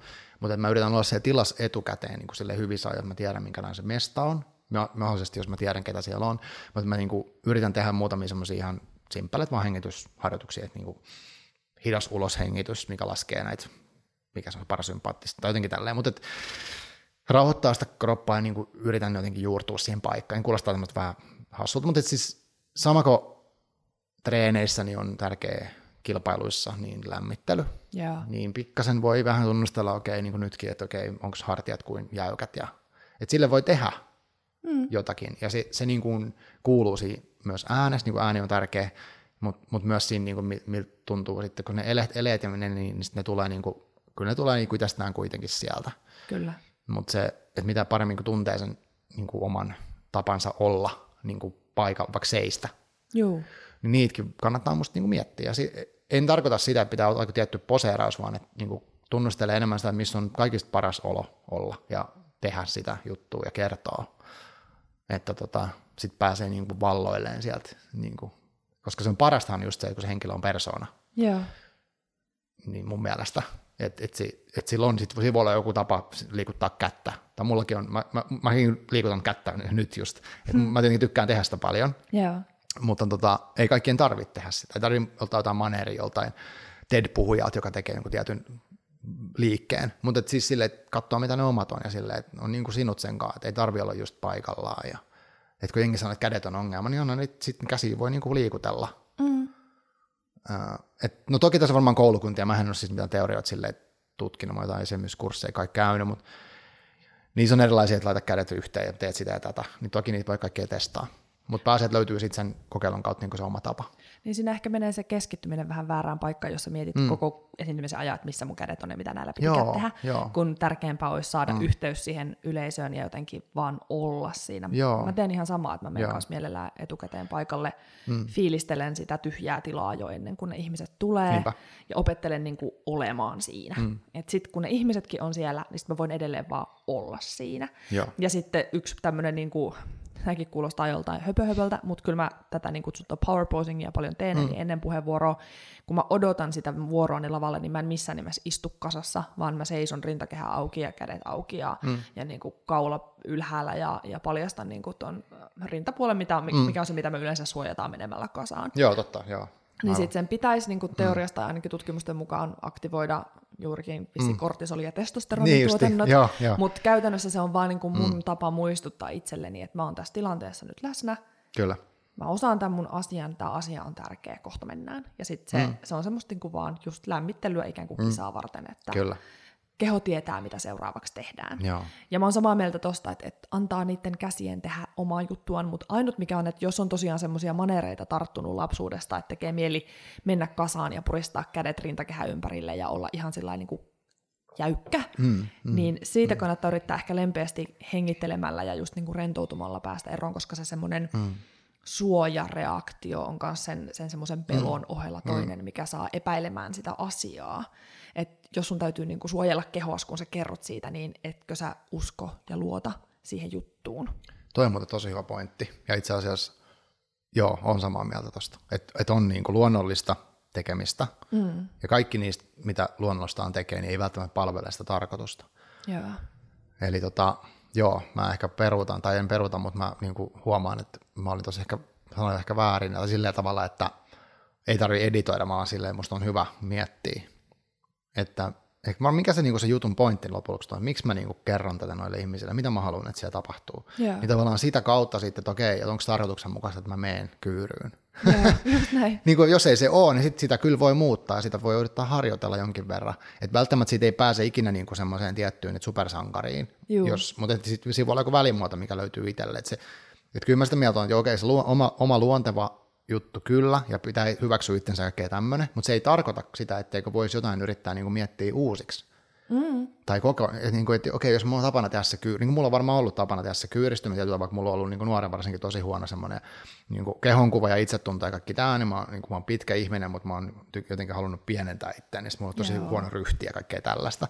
Ja nyt mä oon niin kuin, vuosien varresta yrittänyt niin kuin, tavallaan parantaa, niin kuin tajunnut, että okei, mulla on oikeus seistä suorassa, mutta siis tota, se, niin kuin, sehän on semmoista työstämistä vähän, että en mä niin kuin tavallaan hyväksy silloin sitä, okei, okay, mä, mä niin kuin enää hyväksy, että mun pitää seistä kyyryssä, yeah. vaan että mä haluan seistä suorassa, koska mä tiedän, että mun henki kulkee paremmin ja mulla on paremmin fiilis, ja mä saan vastakaikuun niin kuin muilta ihmisiltä, kun mä oon niin kuin siinä avoimena, että tota, et joo, pitää ehkä olla valmis myös miettimään uusiksi asioita. Just näin. Et, et hyväksyminen on tärkeää, mutta myös se, että hei, voisi mä tehdä jotain muuta.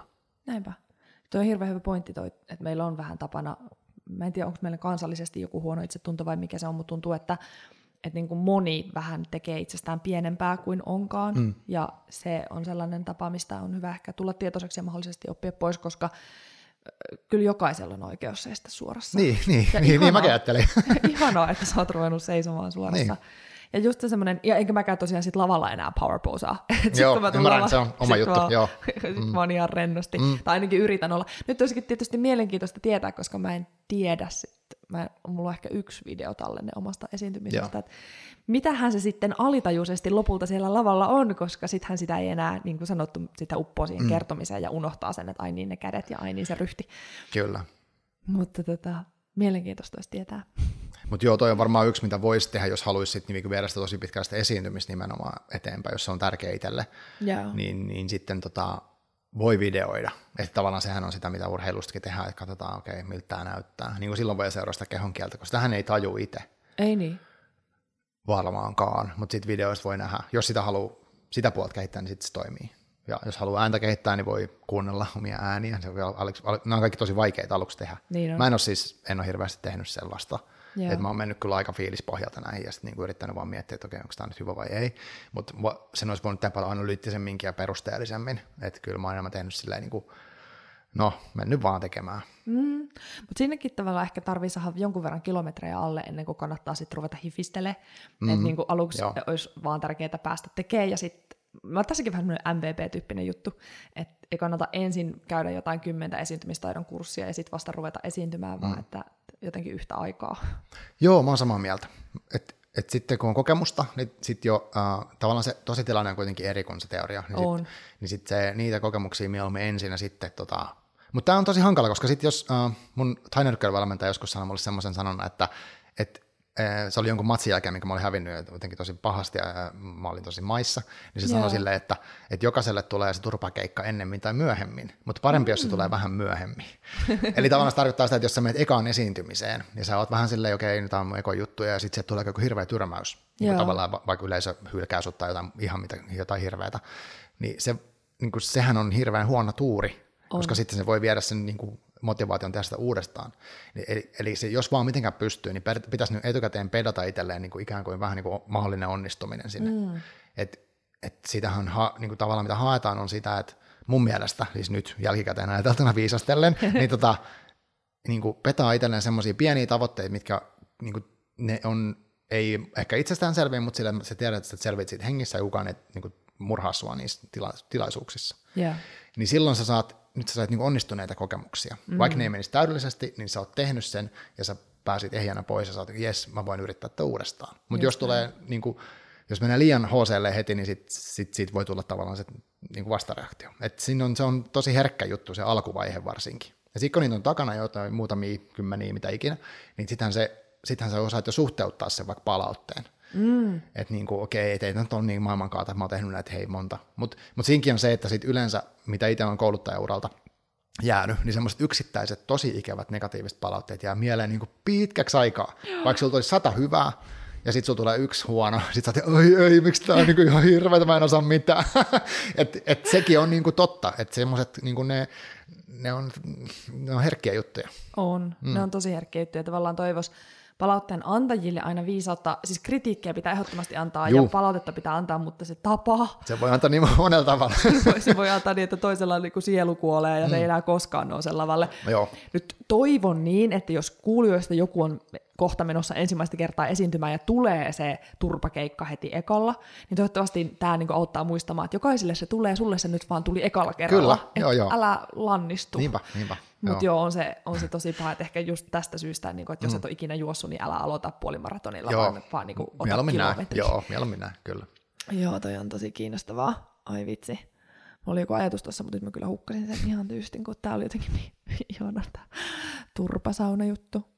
Mutta joo, se on totta, että, että kyllä, ai kun se oli se, mm. turpasanosta liittyen hauska anekdootti, joku kertoi, että se oli laittanut omalle bucket listilleen tullaan Lokin kokkaamaksi. Aha. Koska nyt, sit kun se jossain kohtaa Helsingissä todennäköisesti tapahtuu, että Lokki kakkaa päälle, niin hän voi olla riemuissaan siitä, että hän on saanut sen bucket listiltä pois. Versus, että jos ei se ole siellä ja tuut vaan muuten random päivänä Loki kakkaavaksi, niin tuskin olet kauhean onnellinen asia. Aika hauska. Eikö se Joo, Että jos niin laittaa sen turpasauna esiintymiskeikan mm. sinne omalle bucket listille, mm. että mm. jossain vaiheessa mä haluan kokeilla ihan täysmurskatuomion, niin sitten mm. kun se tapahtui, niin sä voit olla se, no niin, nyt se meni. Niin, Done. toi on, toi on ihan varmaan, niin kuin, jos tekee paljon esiintymisiä, niin varmaan tosi tärkeä. Mm, mä luulen kanssa. Mm.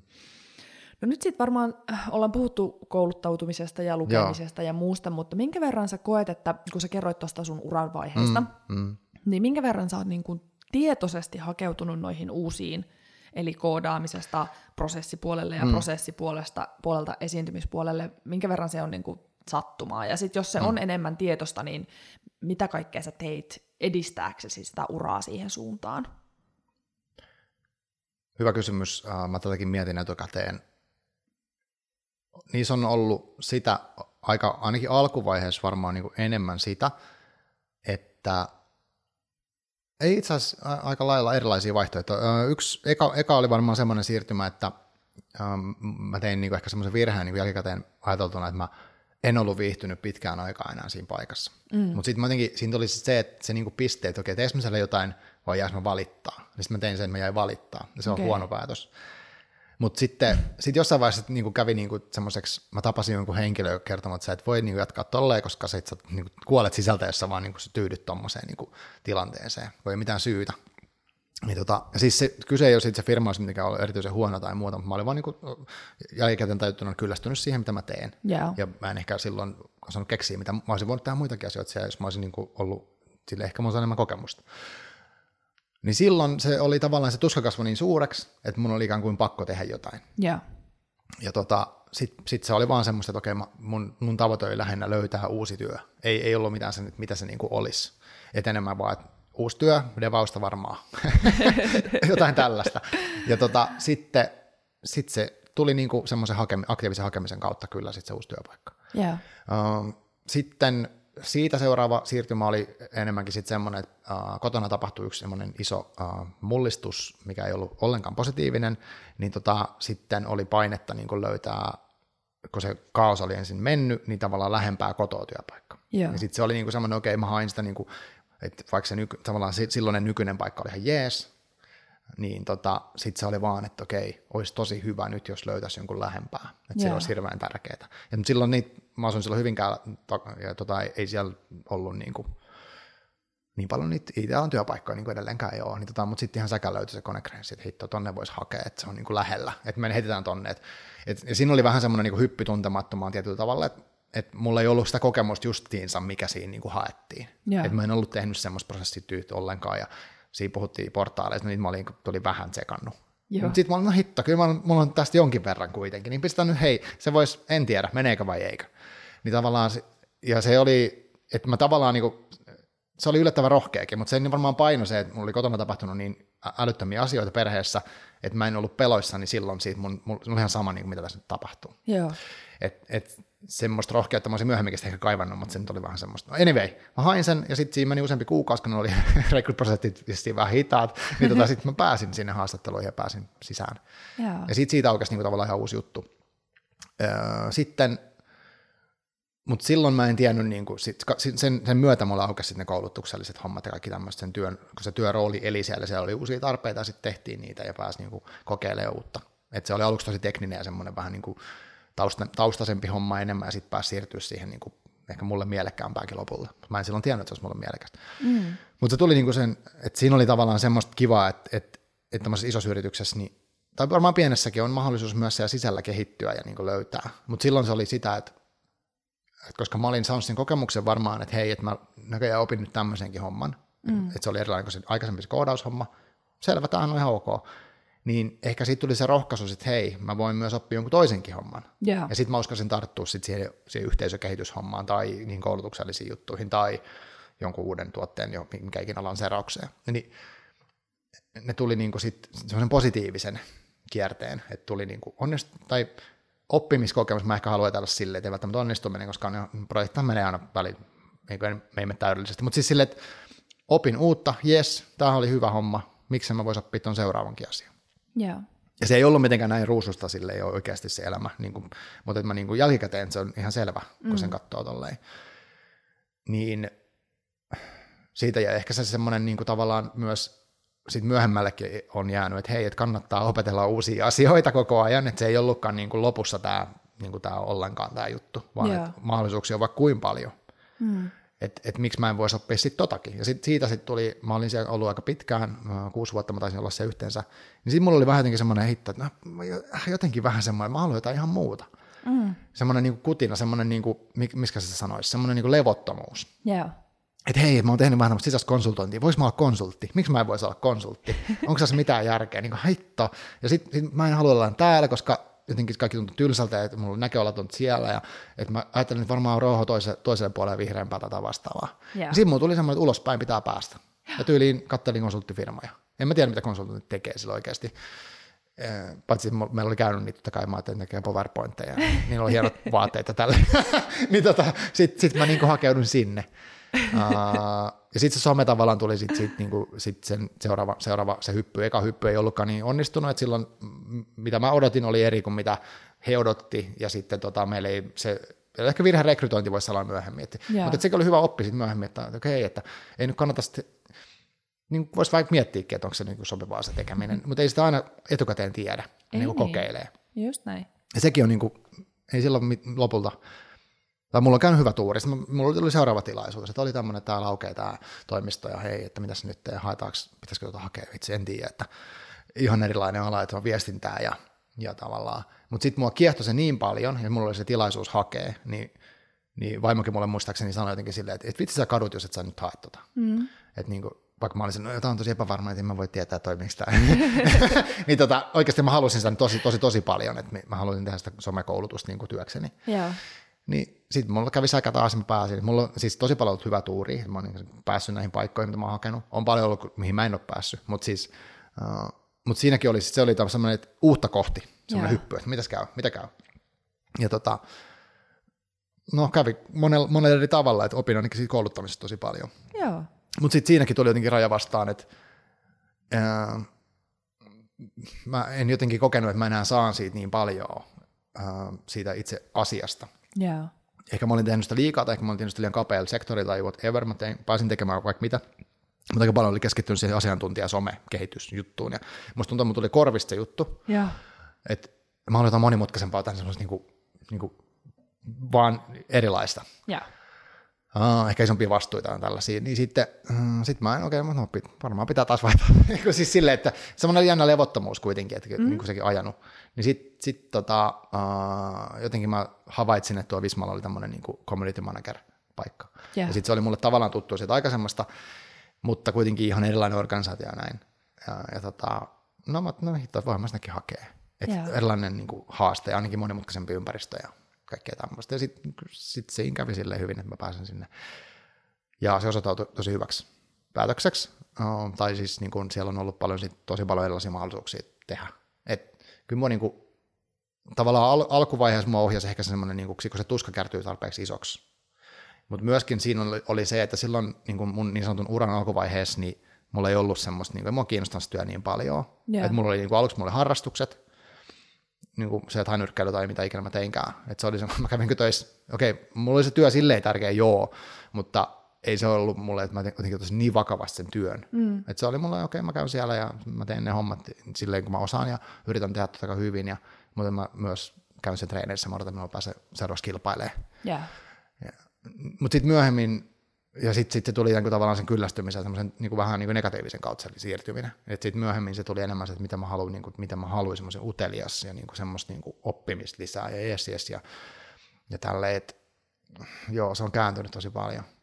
Niin mä luulen, että, että molemmat on tietysti eteenpäin ajavia voimia, sekä kyllästyminen että joo, uteliaisuus. Mä joo. luulen, että uteliaisuus antaa ehkä parempaa energiaa. No, kyllä mä uskon, kyllä mä uskon. Että ky, no tokihan kaikessa varmaan siirtymisessä on vähän se, että, että olenko mä nyt niin kuin tarpeeksi ikään kuin kuitenkin leimpiitynyt tähän nykyiseen tai jotenkin, niin kuin, että mä haluan siirtyä, koska siirtyminen on tosi raskas prosessi. Että siinä menee helposti niin kuin puoli vuotta tai vuosi, että niin kuin jotenkin to kotiutuu sinne. Tai tajuu mistään mitään. Ja sitten se kaikkien niin kuin ihmisten hyvästä, tai siis se niin kuin lähdet yh, mihin yhteisöstä pois, siirryt toiseen, pääset siihen mukaan, siihen uuteen, se ei ole välttämättä niin kuin itsestään selvää, sit niin kuin, siinä on paljon tämmöisiä, että ei sitä mielellään niin kuin huvikseen tekisi, mutta sitten onko tarpeeksi iso se niin kuin, joko se halu tai se tuska, tai ehkä molemmat yhdessä. Joo. Et joskus voi olla silleenkin, että, että on sellainen tilanne, että okei, tämä on vähän niin kuin nihkeät jo nyt, mutta ei, onko tämä niin nihkeä, että mä haluan välttämättä siirtyä. Mutta hei, toi on niin hyvä tilaisuus nyt tossa, nyt, että jos mä nyt haen, että kadun tavallaan sitä. Että et kyllä noissa on niin kuin semmoinen tavoitteellinen levottomuus yhdistää. Tavoitteellinen levo. Joo, mutta mulla ei ole ikinä ollut mitään semmoista niinku urasuunnitelmaa tai sellaista niinku pitkän aikavälin, että hei, mä haluan olla isona joku tietty, koska mä oon vähän kokenut aina sitä silleen, että mä oon vähän silleen, mulla on semmoinen huijarisyndrooma aika paljon ollut, että mitä mä tässä nyt oikein tekemässä, mm. että mulla ei ole niinku semmoista Uh, joskus parikymmentä vuotta sitten yksi tuttu oli sille, että hän oli jo silloin jo niin kuin, tosi niin kuin, tarkka. Hän, hän nyt panostaa uraan ja hän tekee sitä. Mä olin, että mitä, tää, mitä sä niin kuin, tarkoitat? Mm. En mä tajunnut sitä ollenkaan. Mä vieläkään ehkä silleen täysin ymmärrä. Mutta kyllä mä niin kuin, on enemmän sille, mä menen sitten niinku kiinnostavien asioiden perässä. Yeah. Ja mä oon aika levoton, niin mä sitten saatan kyllästyä johonkin juttuun, vaikka niinku, että jos mä koen niinku osaavani tarpeeksi, mikä oikeastihan se ei tarvitse 100 prosenttia, vaikka 60 prosenttia, niin sitten mä tuun, äh, mitäs nyt, mitäs seuraavaksi? Yeah. Että semmoinenkin kyllä. Ai vitsi, onpa hyvä, että mainitsit tuon huijarisyndrooma, koska mä ajattelin, että viimeisenä kysymyksenä mä haluan kysyä siitä, Joo. Ää, koska sehän tunnetusti vaivaa aika lailla kaikkia, mutta mm. etenkin teknisellä alalla työskenteleviä. Mä oon havainnut moni devaaja tai valtaosa devaajista kärsii siitä niin aika paljonkin. Oho, mä en tiedä. Joo, tai tämä on mun kokemus, mulla mm. ei ole tästä mitään sen suurempaa dataa, mutta kaikki devaajat, joiden kanssa mä oon puhunut, niin sanoo, että joko ne on jossain kohtaa elämänsä kärsinyt siitä tai kärsii siitä koko ajan, ja mä kärsin siitä itse koko ajan, ja tuntuu, että se on niin tämmöinen kasvava trendi, ehkä osittain sen takia, että me nimenomaan vaihdetaan työpaikkaa, vaihdetaan ammattia, vaihdetaan sitä, mitä me tehdään, mm. ja nyt mä haluaisin kysyä siitä, että kun sanoit, että säkin koet, koet aina, tietysti kun lähtee uuteen, niin se mm. uusi on, se ei ole vielä hallussa, niin, tai vaikka se olisikin vähän hallussa, niin silti on monesti vähän huijarisyndrooma. Mm. Niin miten sä koet, että a, mitä, mitä sen kanssa voisi mahdollisesti tehdä, ja miten se on vaikuttanut, kun sä kuitenkin esiinnyt ja puhut ja koulutat, niin voiko esiintyä, puhua ja kouluttaa siitä huolimatta, että on huijarisyndrooma? Joo, voi. Uh, mä Tämä on nyt semmoinen stereotyyppinen käsitys, mutta sanotaan myös, että naisilla on enemmän sitä kuin miehillä ja tälleen. Mm, mutta mä en ole kyllä ikävä kyllä ikinä kokenut sitä semmoista niin kuin miehistä super itsevarmuutta, mitä sanotaan, että miehillä on. Mulla ei ole ikinä ollut sitä. Ja yeah. mä en tiedä, mistä sitä saa. Että jos joku tietää, niin voitte laittaa mulle sähköpostia.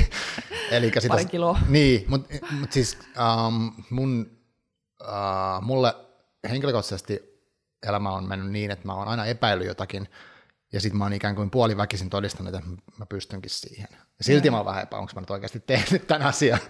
E, mutta siis, mm, mitä se on, mikä se kysymys, miten, miten sen kanssa pystyy elämään? Niin, ja sitten, että et jos niin kuin, tavallaan monikin haluaisi ehkä mahdollisesti esiintyä, tai patistettaisiin, että pitäisi esiintyä, Aa, puhua, niin, niin, olla mutta esillä. ei koe, että on niin kuin tarpeeksi jotenkin asia. Niin. No, uh, mua lohdutti ihan sika paljon semmoinen, mun yksi tuttu toimittaja, ammatiltaan siis kirjailija myös, tai, tai tietokirjailija, niin tota, oli toisen kirjansa niin semmoisessa jossain kustantamon niin kuin, vähän niin kuin bilettämässä niin kuin, tuttava kirjailijoiden kanssa, niin kuin saman kustantamon kirjailijoiden kanssa, ja hän oli IG-storissaan sitten kertoi siitä tilanteesta. Hän muisteli siinä, että oli vuosi sitten tai kaksi vuotta sitten, eka kirja oli tullut, niin silloin hän oli ajatellut siihen samanlaisessa tilaisuudessa, että hei vitsi, että mä oon tämmöinen ekan kirjan kirjoittanut, mutta noin kaikki muut on varmaan tosi enemmän niin kuin kirjailijoita.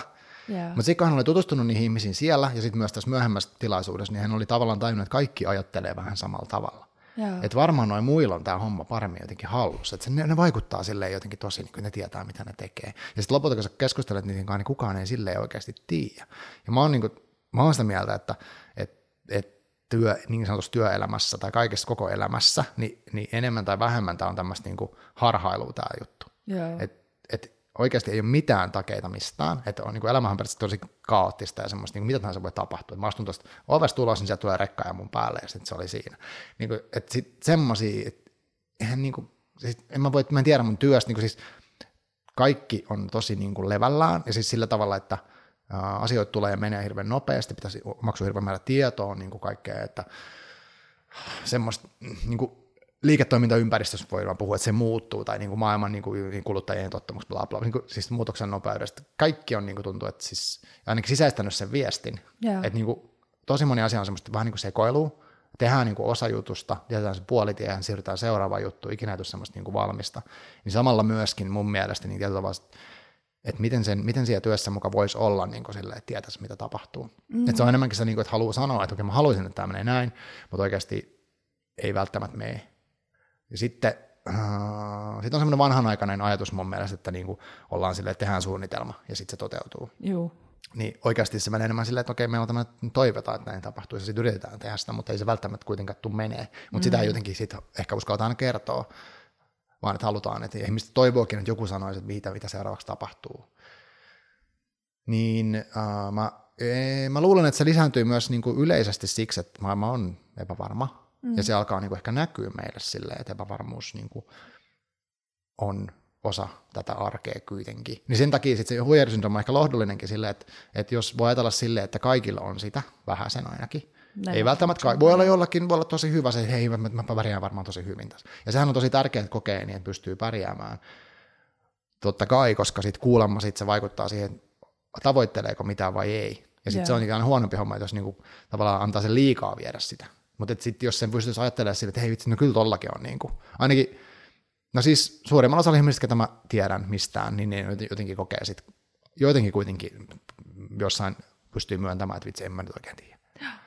Et, et ehkä enemmänkin vaikka, niin kuin, voisiko sitä jotenkin mä nyt en tiedä, ajattelisin mä itsekään näin positiivisesti, mutta siis niin kuin, voisiko sen jotenkin niin kuin omistaa sen, sen epävarmuuden silleen, että hei vitsi, no okei, tässä on nyt ollaan, että tämä nyt on tiistai, yritetään tässä nyt jotenkin, jotenkin niin kuin mennä eteenpäin, mutta niin me ei täysin tiedetä mm. siitä lopputulosta, ja sitten eikä me nyt olla niin hyviä ehkä kuin haluttaisiin olla, mutta ei välttämättä ikinä tulla olekaan, niin kuin valmiiksi ei pysty tulemaan tai tai silleen. Mä en tajua, miksi devaita ajattelee tolleen, koska nehän tekee just sitä, mitä kaikki haluaa, että yhteiskunta haluaa kaikki koodaa. niin niitä pitäisi olla niin kuin se, että jes, me ollaan täällä niin kuin huipulla, todennäköisesti liksakin on suht hyvä, ja tavallaan siis semmoinen yhteiskunnan asema on aika jees, että kaikki arvostaa koodareita enemmän kuin ehkä, en tiedä, onko se totta, toivoisin, että olisi. Että ne tekee kuitenkin luovaa työtä, ne tekee ongelmanratkaisuja jatkuvasti. Ehkä siinä on se, että nehän, niitähän elämä on verrattavasti aika paljon sitä, että koko ajan pitää ratkaista uusia ongelmia, mm. minkä musta oli siistiä koodaamisessa. Mutta eihän ne ikinä ne sovellukset ikään tule valmiiksi tai mitkään ratkaisut. Ei niin. Vai sitten kun ne tekee johonkin vaiheeseen, että Aa, nyt tulee tämmöinen, pitää muuttaa, ai vitsi, toi meni pieleen, sitten toi, toi vuotaa tuolta, se pitää korjata. Niin sitten voihan se olla, että tosi monella se työ on aika paljon, että korjataan jotain vanhaa. Oh. Ja jos, jos varsinkin jos on semmoisessa asemassa tekee jotain niin ylläpitoa, niin sitten se on sitä, että okei, vitsi, toi bugi, ah, pitää korjata, se taas tuli ongelma. Niin voi olla negatiivinen se, niin voiko se sitten vaikuttaa. Mutta myöskin he, hehän tekee niin kuin tosi semmoista niin kuin konkre- tavallaan konkreettista luovaa ongelmanratkaisua, mikä on sitten taas niin kuin ihan super jotenkin hieno taito oh. mun mielestä. Siinä on varmasti osittain toi ja sitten myös se, että teknologia muuttuu niin nopeasti, koodikieli mm. muuttuu ja ja Totta. se, että joka kerta kun sä Totta kuvittelet muuten. saaneesi jonkun osan haltuun, mm. niin yhtäkkiä sitä kukaan ei tarvitse enää JavaScriptia mihinkään. Juurikin toi on muuten semmoinen, joo. Toi on, toi on itse asiassa, joo, mä koin itsekin se ekassa työpaikassa sen, kun mä olin sitä, oliko se Berliin sit opetellut siellä töissä, niin kuin tavallaan, että tämä on siistiä. Mä jotenkin tuntuu, että mä voisin oppia tämän joskus hyvä, hyvin. Sitten sieltä tulee, no ei tätä kukaan enää käytä, mennään Sitä vieläkin käytetään muuten. No niin kuin AI-koodauksessa kuulemma niin kuin edelleen jossain niin kuin tietynlaisessa tekstin käsittelyhommissa. Okay. Mutta siis eihän se ole enää mainstreami missään tapauksessa ja näin, on tullut kaikkea muita. Niin sitten olihan siinä semmoinen, että ei vitsi, ei vitsi, mitä mä, tää, mitä mä teen. Niin kuin siis silleen, että se on tietty paniikki koko ajan, että opetellaan uutta. Ja, ja ehkä siinä, että, että pysyisi mä oppimaan tarpeeksi nopeasti uutta, että mä oon validi ja merkittävä ihminen tässä työmarkkinassa vielä. Että et sekin on varmaan semmoinen niin kilpailullisuus mm. lisääntyy. Ja sitten pitäisi jotenkin koko ajan tehdä itsestään, niin se on tosi kiinnostava, mikä on helvetin ahdistavaa, anteeksi, mm. niin silleen, että että et joo, mun pitää olla uniikki tarina tässä, niin kuin, että mä kerron se jossain mun nettisivulla tai LinkedIn-profiilissa silleen niin kuin kivasti, että hengi tajuu. Sitten tulee mulle vähän semmoinen olo, että sit se ei ole täysin inhimillistä enää. Mm. Tai mulle se on, on super vaikeaa semmoinen, niin sekin tekee sitä huijarisyndroomaa. Että mä en esimerkiksi pysty sanomaan, että mä oon joku hyvä jossain tietyssä asiassa, ellei mä oon konkreettisesti tehnyt sitä selkeästi hyvin, yeah. niin kuin mitattavalla tavalla.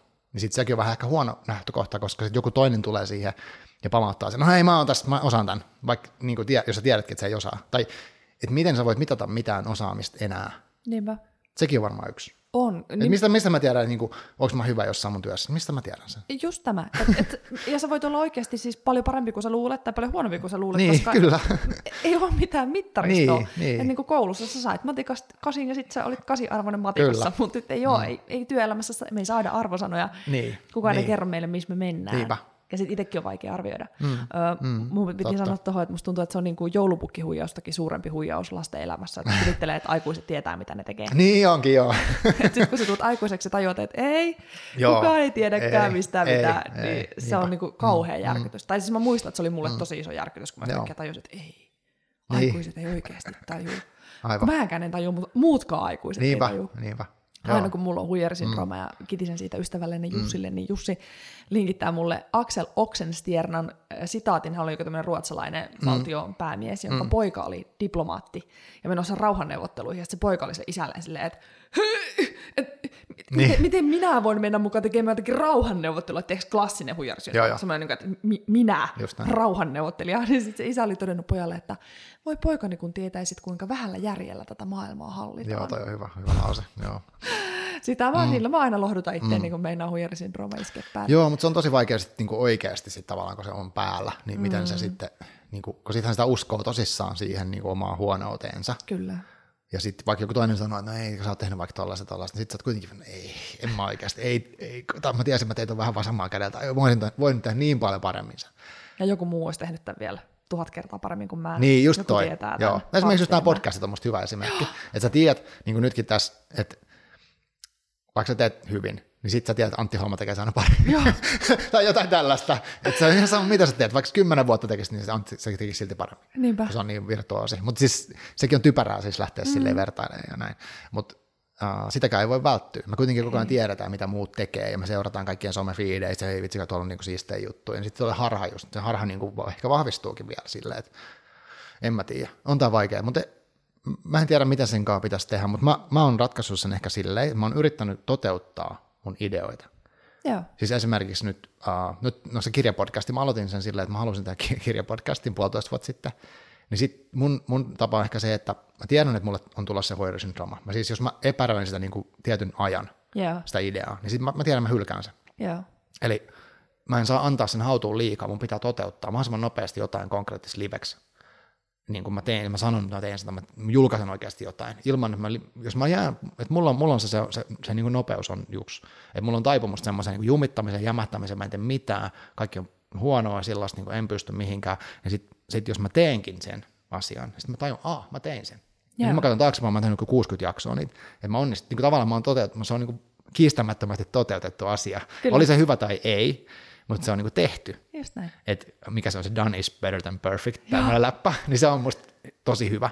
Ja mulle, mä rakastan semmoista uh, NoFX-niminen bändi, millä on semmoinen uh, biisi kuin 60 prosent, niin percent, Joo. niin ne laulaa siinä siitä, että he tekee niin 60 prosenttia tehoa kaiken. Että he ei niin kuin yritä edes mitään 100 prosenttia, että he, he haluaa säästää se energiaa niin kuin muualle. Mm. Mutta he tekevät sen 60 prosenttia ja he uskoo siihen, heidän elämäntapa. Ja, niin, niin kuin sille, että se, se tulee tehtyä se asia niin musta se, mulle se on semmoinen, niin kuin mitä mä pidän niin kuin semmoisena melkein, en nyt pyhänä, mutta melkein asiana, että pitää saada te- tekoja.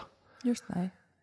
Ja Seth Godin on kirjoittanut siitä mun mielestä, että, että julkaise, että jos on vaikka tekstin kirjoittaminen se juttu, niin, niin hae vaan julkaisuja. Joo. Ja niin kuin vedät sinne blogin se plum, ja uudestaan, uudestaan, uudestaan. Niin sitten se, sit se tavallaan tulee se, että no niin, kyllä mä oon tätä tehnyt. Ne on ne toistot. Niin, ja se live, niin kuin se semmoinen, niin kuin pistät sinne, jotenkin pitää pystyä laittaa itsensä siihen niin kuin oikeasti peliin. Et ei pelkästään pöytälaatikkoa, vaan julki. Joo. Et Twitteri, Facebook, mikä vaan, että sit jos, jos se teksti olisi vaikka se juttu. Just tai jos haluaa tehdä videoita, niin sitten tekee niitä videoita. Tai koodia GitHubiin tai... Niin, että et sit, et ei, voi, et ei, ei saa odottaa, että se on täydellinen se setappi. Niin kuin mun mielestä näistä just podcast on hyvä esimerkki, että helposti voisi mennä, mulla on idea podcast, no joo, mitä mä teen, no pitää olla mikkeä, pitää olla bla bla bla. Sä voit tehdä puhelimen sen. Mm. Niin kuin, minimaaliselta, MVP, se on MVP. hyvä, se on hyvä. Se on just näin. Mm. Joo, ja mä luulen, että maailma kaipaa enemmän sitä, että ihmiset antaa itsestään, mm. kuin enemmän kuin miettii, että onko tämä nyt täydellistä. Niin että just ei se, persoona. Ole. Ei se niin, ole. kun ei se oikein se koskaan tule ole, mm. mutta se, että sä teet itsenäsi ja annat sen mm. muille, Kyllä. on paljon arvokkaampaa kuin se, että se olisi täydellistä. Joo, tästä vielä yksi sanoo tähän tainyrkkäilystä edelleen. Mulla on siis mä, mun yksi tärkeimpiä esikuvia on semmoinen kuin Petri Martinez. Joo. Oli mun valmentaja, semmoinen entinen punkkari ja tosi semmoinen tosi avarakatseinen valmentaja. Ei hän ole myös täydellinen ihminen, mutta on niin kaiken näköistä elämässään tehnyt, mutta, mutta hän sanoi, mä olin valmistautumassa ensimmäiseen otteluun joskus 15 vuotta sitten, niin tota, hän sanoi silleen jotenkin hauskasti, mitä mä järkytti silloin, kun mä olin treenannut tosissaan ja niin kuin tälleen. Hän sanoi, no ei, se, ei ne ekat matsit kuitenkaan tuolla sitä hyvää tai nyrkkeilyä. Eikä. et ei kellään tuu ole. Et hän, enemmänkin hän, hänen työtä on silloin se, että hän etsii, että oliko jotain hyvää. Yeah. Niin kuin, että hän voi sitten sanoa sille, että hei, toi oli hyvä. Yes. Koska sit hän niinku, mutta et myöskin se viesti, että ei se, ei se, ei se alkutu ole hyvä. Mm. Niin se on, sitä mä oon kanssa miettinyt niin, että tämä on eka kerta, mä teen sen nyt jotenkin. Just näin. Joo. Joo, ja sitten kun katsoo taaksepäin omia tekeleitään, matsejaan tai blogitekstejään tai podcasteja, niin pitää tulla sellainen olo, että no nyt mä tekisin tuon aika paljon paremmin, niin, koska sinun niin. olet mennyt eteenpäin. Aivan, joo. Vau. Ennen kuin lopetellaan keskustelu, niin kerro ihan härskisti, mistä kaikkialta internetseistä sut löytää, kaikki sun podcastit ja kulttuurihommat, ja, ja sitten jos Visma kiinnostaa, niin mistä Visman löytää, ja, mm. ja kaikki. Joo, no siis mä oon äh, aika monessa eri somekanavassa, Marko Suomi yhteenkirjoittuna. Äh, mun pääkanava on varmaan Twitter, ja sitten ehkä Instagrami, Facebookissakin on jotakin, sitten mä julkaisen tosiaan semmoista takakansi nimistä kirjallisuus, kirja-aiheesta podcastia, sitten mulla on semmoinen, sen, sen taustalla on semmoinen saitti kuin Iso Mieli, mikä on semmoista kulttuuriblogi tai joku sivusto. Hmm. Ne on niin semmoiset pääjutut. Visma löytyy visma.fi, mun työpaikka, ja sitten Visma Finland on varmaan se IG, Twitter-tili. Joo, Joo. ne on ne pääpaikat. Sieltä voi lähteä stakkaamaan mm, kyllä. Markoa. Mielellään saa aloittaa viestiä kysellä, jos haluaa. Miten, mitä voisi kysellä? Mukin on vähän siis huijarisyndrooma myös tästä jaksoista, miksi mä tulin tänne, mutta Ei. oli tosi hauskaa.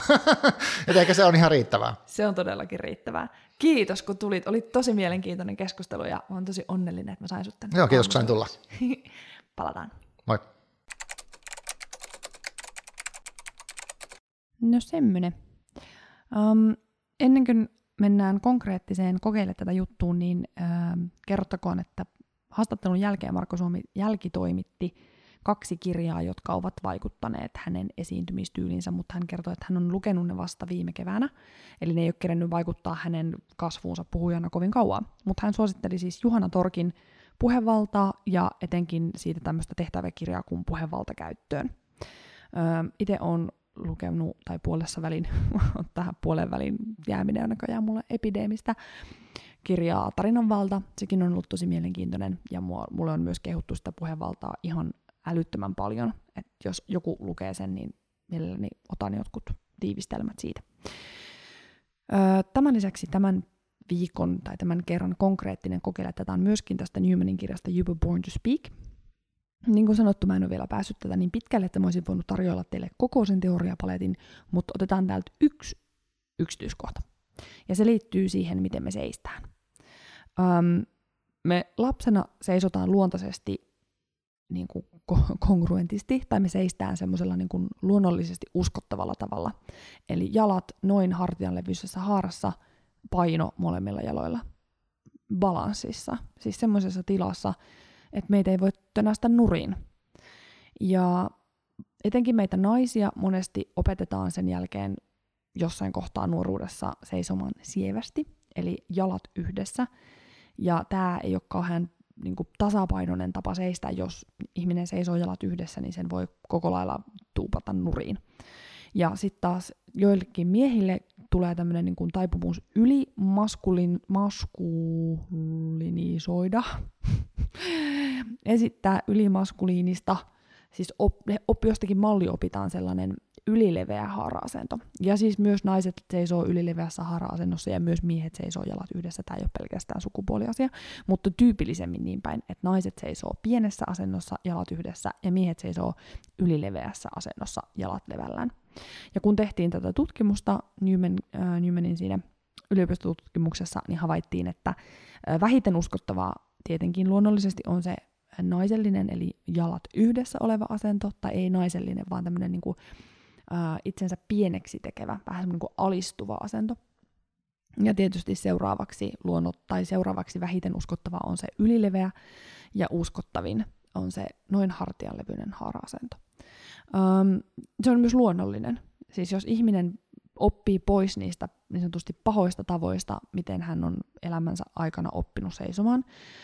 Meillä on myös muita haitallisia juttuja, esimerkiksi se, että siirretään paino toiselle jalalle ja rönötetään, tai vaihdellaan painoa levottomasti puolelta toiselle.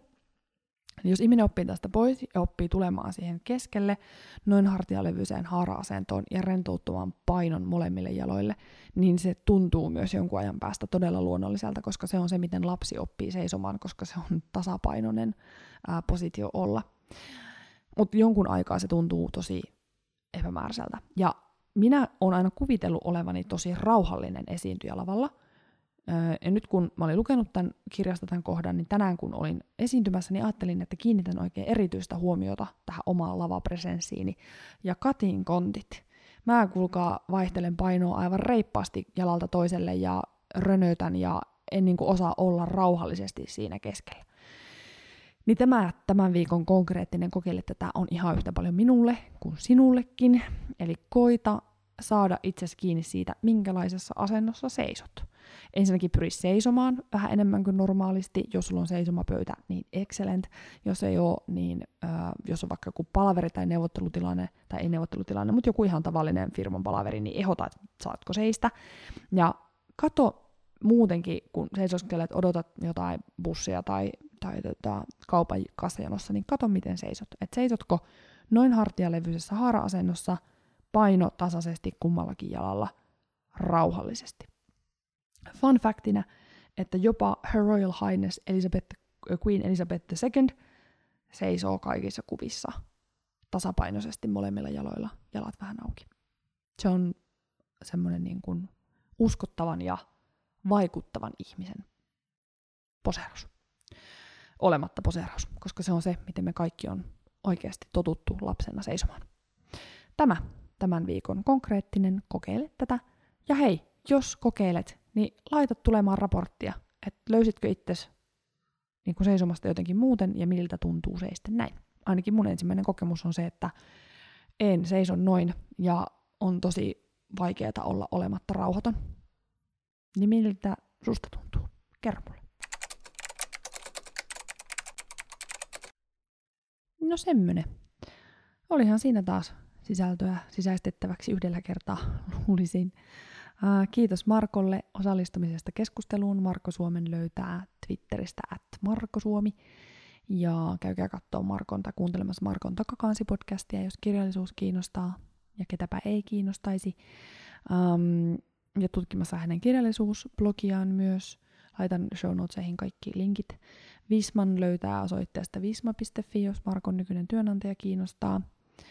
Um, kiitos Eepolle teknisestä tuesta ja jakson editoimisesta. Ja muistakaahan hakea podcasti elämäänne oman podcast-äppylän kautta, eli kaikki Applen podcastit ja Google-podcastit ja Spotify sun muut, tai niistä sen kaikista saa. Onpa jotenkin sujuvaa nyt taas tämä. Onneksi lähestytään loppua, niin pääset eroon tästä mun mongerruksesta. en edes lähde arvaamaan, mikä on seuraava jakso aihe ja vieras, kun joka kerta kun mä oon arvannut, niin sitten jostain syystä se haastattelu peruuntuu. Niin on ihan hipihiljaa siitä, että kenet te saatte tänne seuraavaksi. Mm, palautetta edelleen ottamme vastaan, otamme, siis otan, mä en tiedä mikä tämä me juttu nyt tällä kertaa on, mutta siis otan vastaan palautetta mielellään uh, at Elisa-Liisa Twitterissä, elisa at koodarikuiskaaja.fi osoitteeseen ja tule ihmeessä vieraaksi, tai siis olemaan koodarikuiskaajan Slackiin. Slack-linkin löydät koodarikuiskaaja.fi-sivuston footerista. Joo, tuu sinne, jatketaan juttua siellä. Kuulen mielelläni kaikenlaisia evoluutioita ja tarinoita ja, ja muita ajatuksia, mitä tämä jakso herättää, ja myös ideoita siitä, että ketä voisi tulla vieraaksi ja mistä ehkäpä ensi kerralla kannattaisi jutella. Nyt vapautan sinut päiväsi kimppuun ja lopetan. Kiitos taas tästä yhteisestä ajasta ja aurinkoa sun syksyyn, syyspäivään.